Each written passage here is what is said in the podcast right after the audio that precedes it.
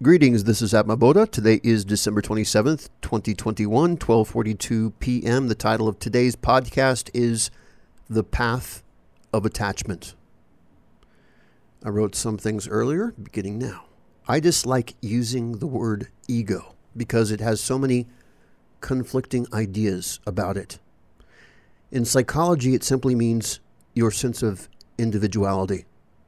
But I think in spirituality, it is mostly about mind.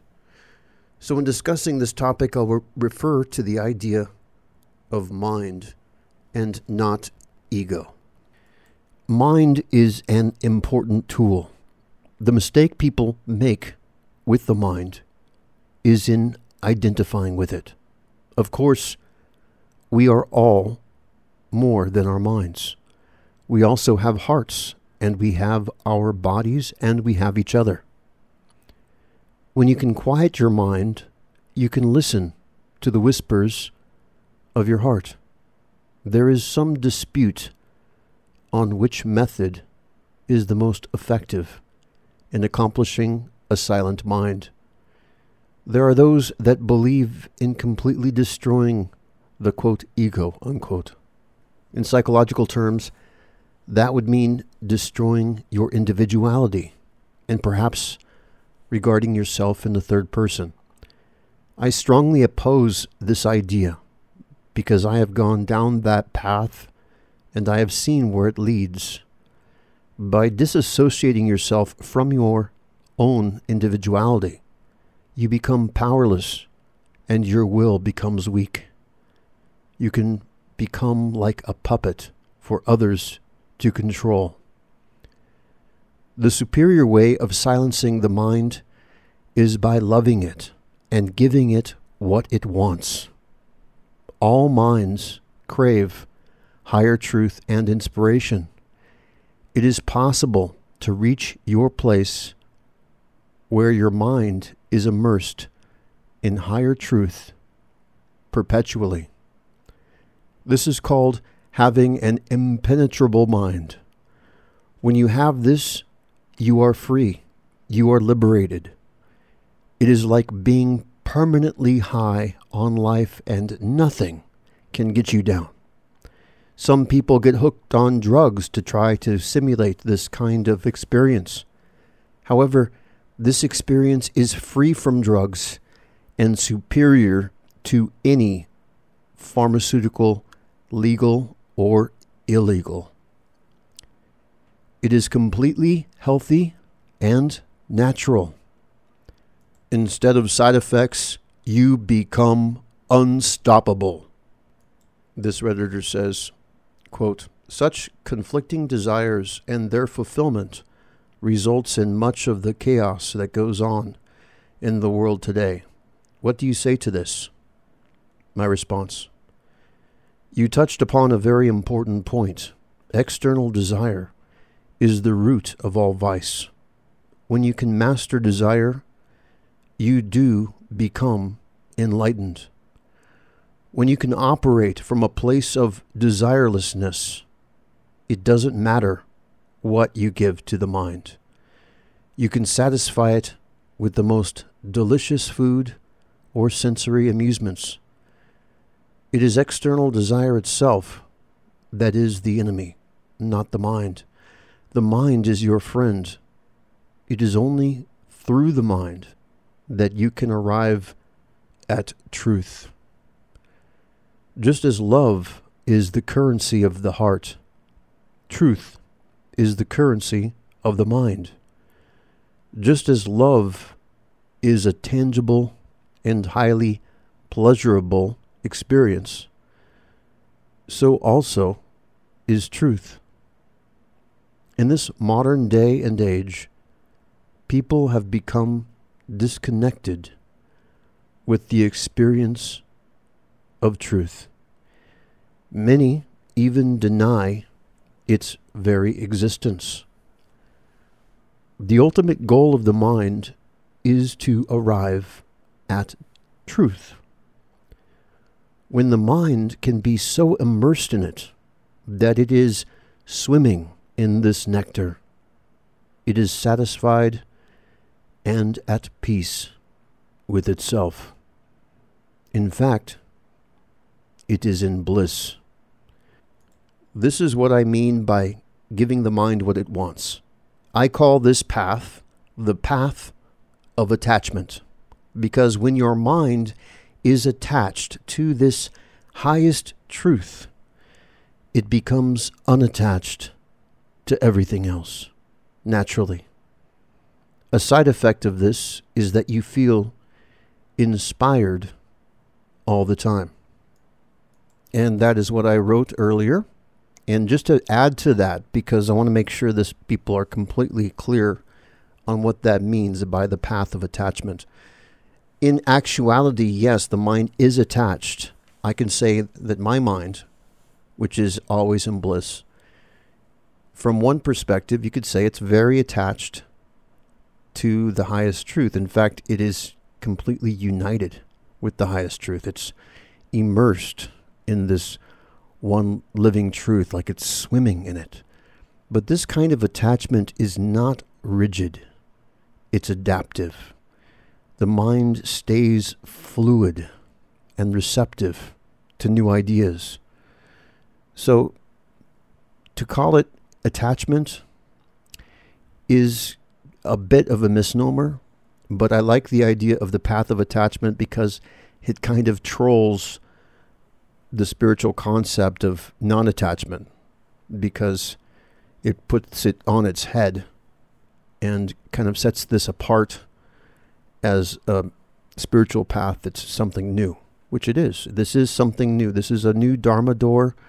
This is a path that is so wide that it can include and encompass all other paths.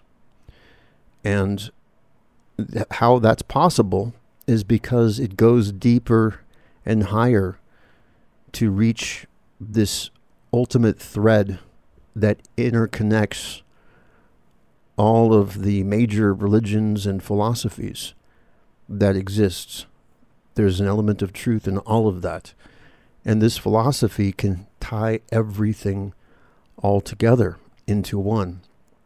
So when your mind is immersed in this inspiration, in a sense, it is attached because you've given your mind what it wants.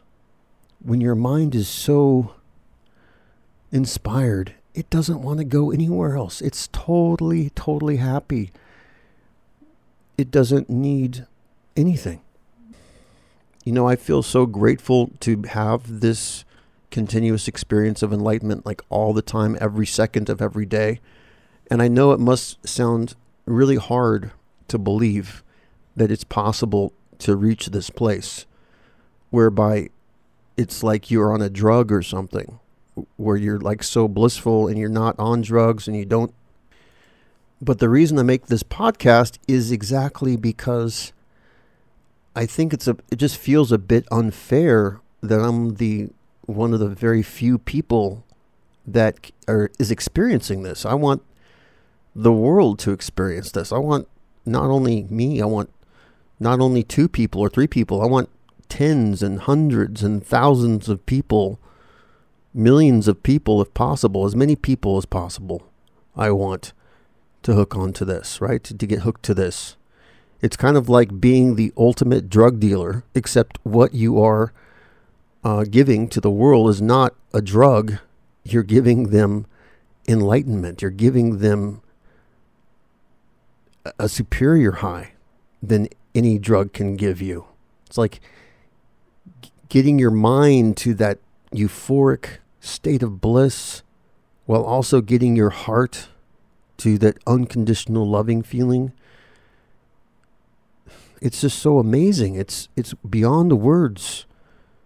This is something that everybody wants and they just don't know that they want it yet. And that's why even though I am in a continuous state of bliss, I can also appreciate how it can feel slightly frustrating that people don't get it yet. You know, it's like it's like being a teacher and it's like you keep trying to teach the student algebra or something, and he still doesn't understand that x plus 1 equals 2 and x would equal 1. You know, it's like it's very simple from the teacher's perspective. But because these concepts are somewhat alien to what is traditionally taught in Eastern uh, mysticism and in the West, from a Western psychological, from a Western philo- philosophical perspective, it, I mean, it was taught philosophically down in Plato's time, right? Plato theory of forms. What is the theory of forms? That basically says that for everything that you can perceive in the biological world, there is an ideal form for that that exists on a higher plane. And the same thing is true for spirituality. Because humans can have inspiration, there's a higher form of inspiration, and that is ultimate truth. And just as humans can experience love, there's a higher form of love called agape, otherwise known as unconditional love.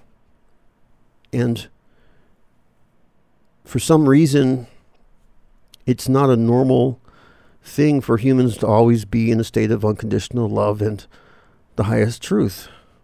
And I don't know why that is. All I know is I've been able to escape it. I've been able to liberate myself.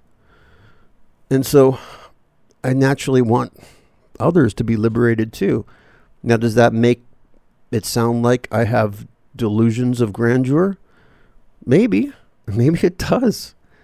Because from an enlightened perspective, everybody is deluded, right? Everyone. Everyone who's not experiencing bliss all the time, everyone who's not experiencing love all the time, you're all deluded. And yeah, I can say that because it's true. So when someone who is deluded is accusing me of having delusions of grandeur, my response would be like, well, yeah, life is an illusion. So why not make the illusions grand? What's wrong with that? Have grandiose illusions. Why have ordinary, mundane, boring, mediocre illusions when you can have the best illusions? So you can flip things on its head like that.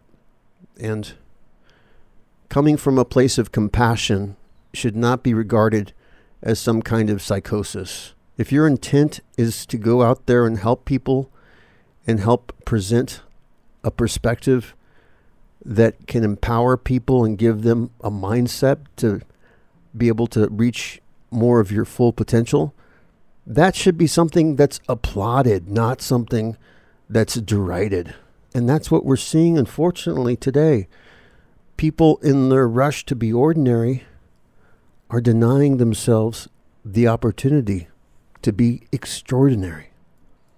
But I just want to touch on something else because people talk about emptiness and it's a facet of Buddhism. I've never been a great uh, proponent of the concept of emptiness because to me it just sounds boring, you know, emptiness, nothingness, nothing there. But really, all it means from the concept of Buddhism is just a quiet mind. Okay, it's talking about your mind. It's talking about clearing your mind of any obstructions and getting to a very empty mind place. And that's what they mean by emptiness.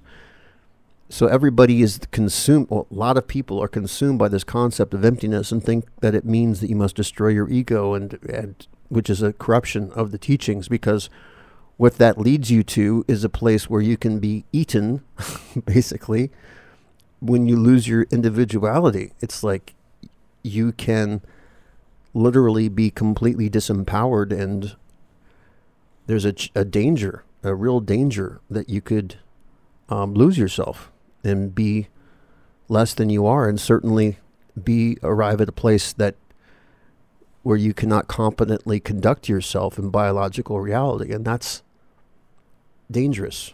And I want to discourage that. But emptiness, if you just approach it as just have quieting your mind, the stage after that is called Bodhi mind, which is the cosmic mind. It's possible to have that ultimate truth come down via the crown chakra and empower your whole body and further awaken your heart, and you become more. There is a part of you that lies dormant that can be awakened into a more cosmic personality, if you will. That's uh, the greater self, the greater part of your of you.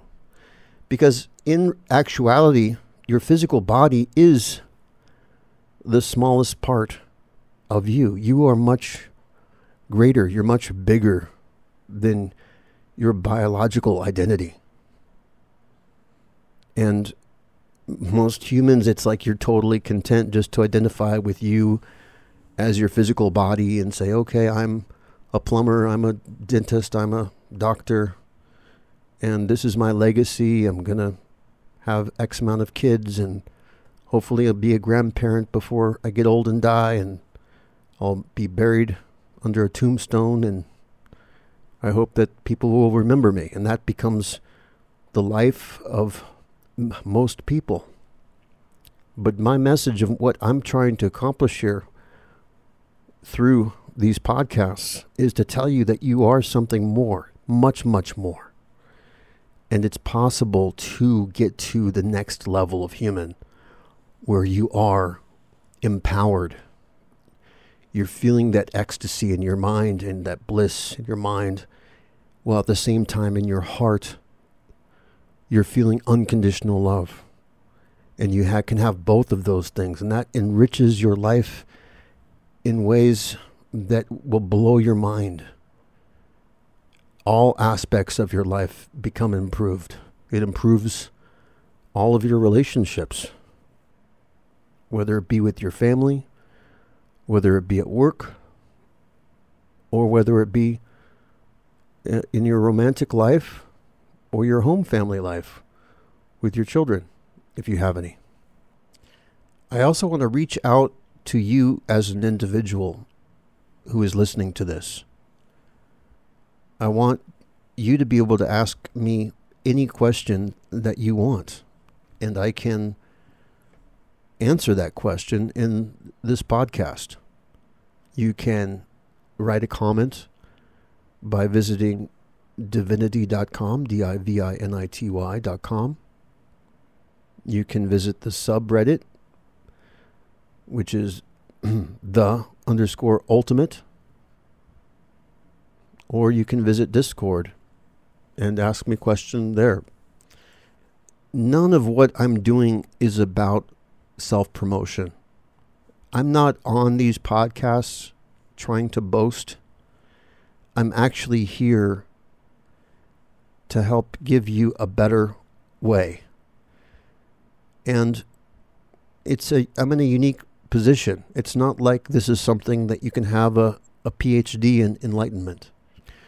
When I say that I have an impenetrable mind, a mind that's always and continuously in bliss, that's really something that's difficult to prove.